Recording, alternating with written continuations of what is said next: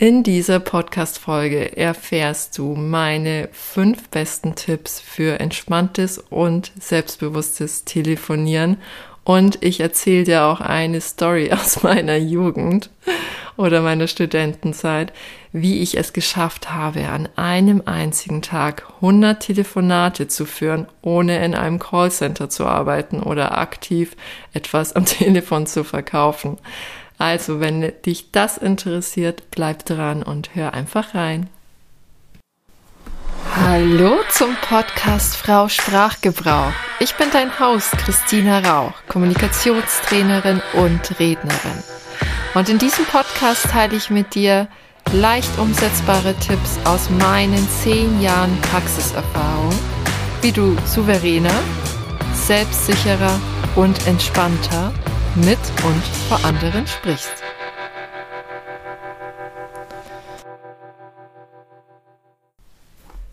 Wie schön, dass du wieder dabei bist bei der 4.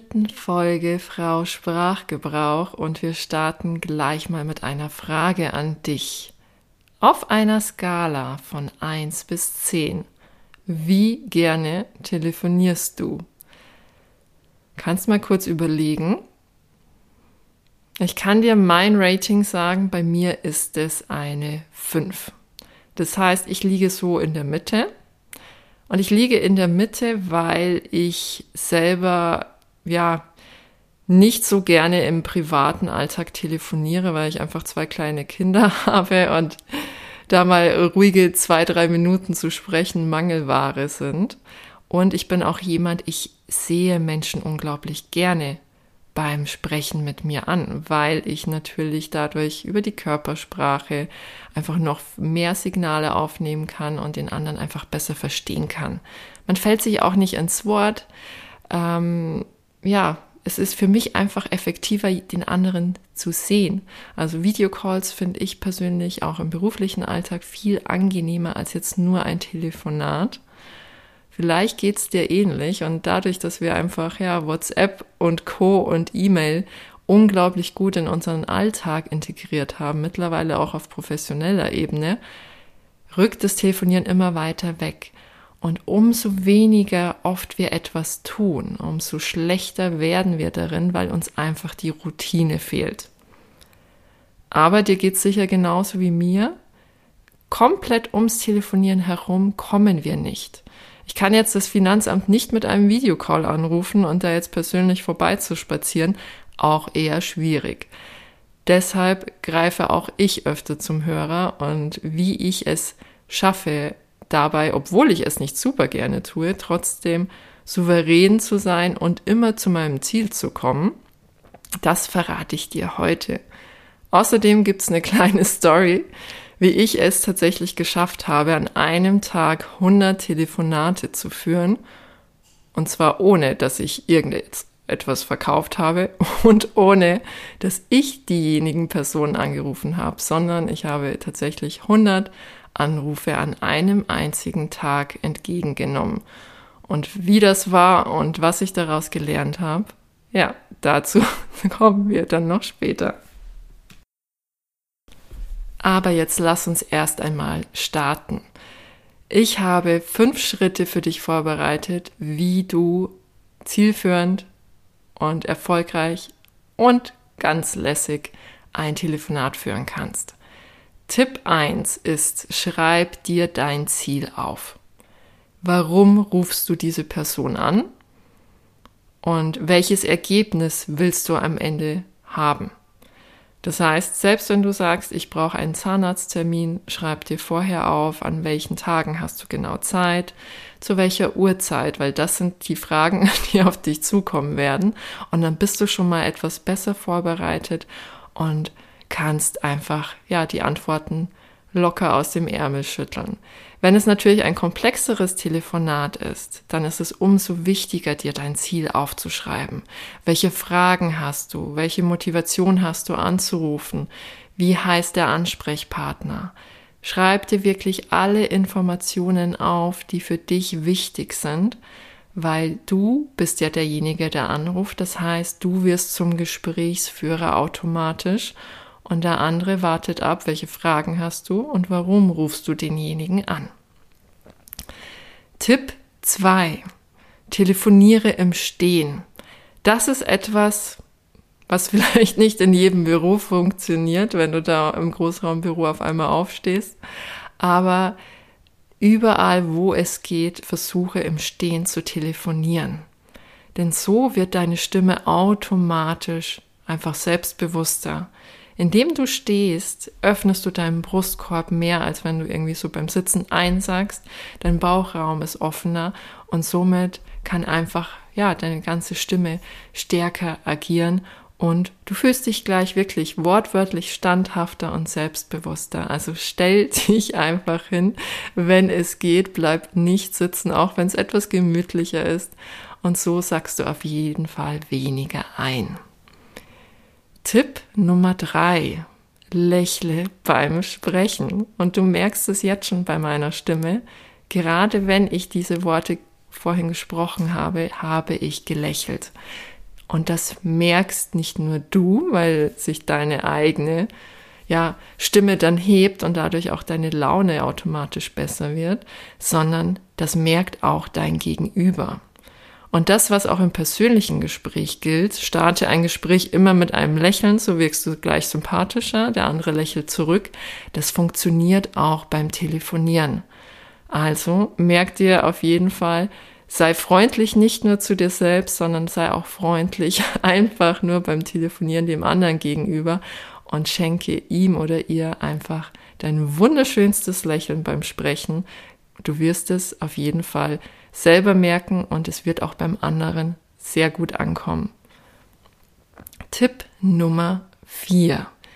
Lege dir einen Tag, an dem du so viele Termine wie möglich telefonisch erledigst.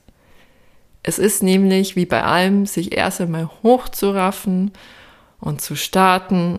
Du verschiebst es immer wieder, denkst dir, ach, mache ich morgen. Nee, so erledigen sich unsere Telefonate nicht. Und vielleicht gibt es ja mal 1-2 Wochen, an denen du dir immer wieder aufschreibst, wen du anrufen musst noch und für welches Thema. Und dann versuche es nach Möglichkeit, dass, sagen wir mal, die 3-4 Telefonate innerhalb von 1 bis 2 Stunden alle abzutelefonieren. Welchen Effekt hat es? Wenn du einmal dich aufgerafft bist, dann bist du einmal so im Rollen sozusagen drin und dann fällt es dir auch immer leichter, dann beim 2. und beim 3. Telefonat einfach zu starten. Wenn du schon mal in dieser Übung drin bist, dann wird dein 2., 3. Telefonat noch besser laufen als das 1. Und du hast einfach ein wunderbares Erfolgsgefühl, dass du all die Aufgaben abgehakt hast. Und so kannst du dir an anderen Tagen dann wieder Zeit nehmen, in Ruhe was zu erledigen, in Ruhe was abzuarbeiten. Ich weiß noch, als ich im Angestelltenverhältnis war, habe ich unglaublich viel telefonieren dürfen. Größere Telefonkonferenzen oder mit Personen im 1:1. Und das, was ich da getan habe, war auch, ich hatte so 1-2 Vormittage besonders in meiner Arbeitswoche, da habe ich versucht, so viele Termine wie möglich mir reinzulegen. Das waren Termine, die sich sowieso wiederholt haben oder schon fixe, die wöchentlich stattgefunden haben. Und indem ich da einfach wirklich diese 2 Vormittage durchtelefoniert habe, war ich total im Flow, wusste, okay, was ist Sache, welche Themen nehme ich mit und dann konnte ich bei den nächsten 2 bis 3 Tagen wirklich dann in Ruhe alles nochmal abarbeiten und wurde nicht zwischendrin durch irgendwelche Telefontermine wieder rausgerissen. Tipp Nummer 5. Wenn du denkst, ich bin so unglaublich ungeübt darin zu sprechen und Sachen zu erklären, dann nimm das, was du dir ganz am Anfang aufgeschrieben hast, dein Ziel, die Infos, die du haben willst, die Fragen, die du stellen willst und spiele es tatsächlich durch.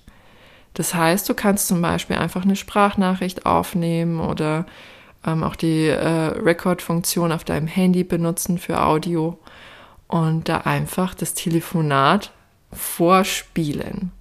wie du dich meldest am Telefon, wie du dich vorstellst, mit welcher Frage du jetzt gerade anrufst. Übe und übe. Hör dir das immer wieder selber an und korrigiere dich im Nachgang. Lerne einfach daraus, weil solange du übst, geht es ja um nichts. Und umso wichtiger das Telefonat ist, das du führst, umso aufgeregter wirst du im Normalfall auch sein, weil da geht es ja um etwas Wichtiges. Also schießt dein Körper genug Adrenalin durch, damit er dich ins Tun kommen lässt, was aber gleichzeitig natürlich auch Stress bedeutet.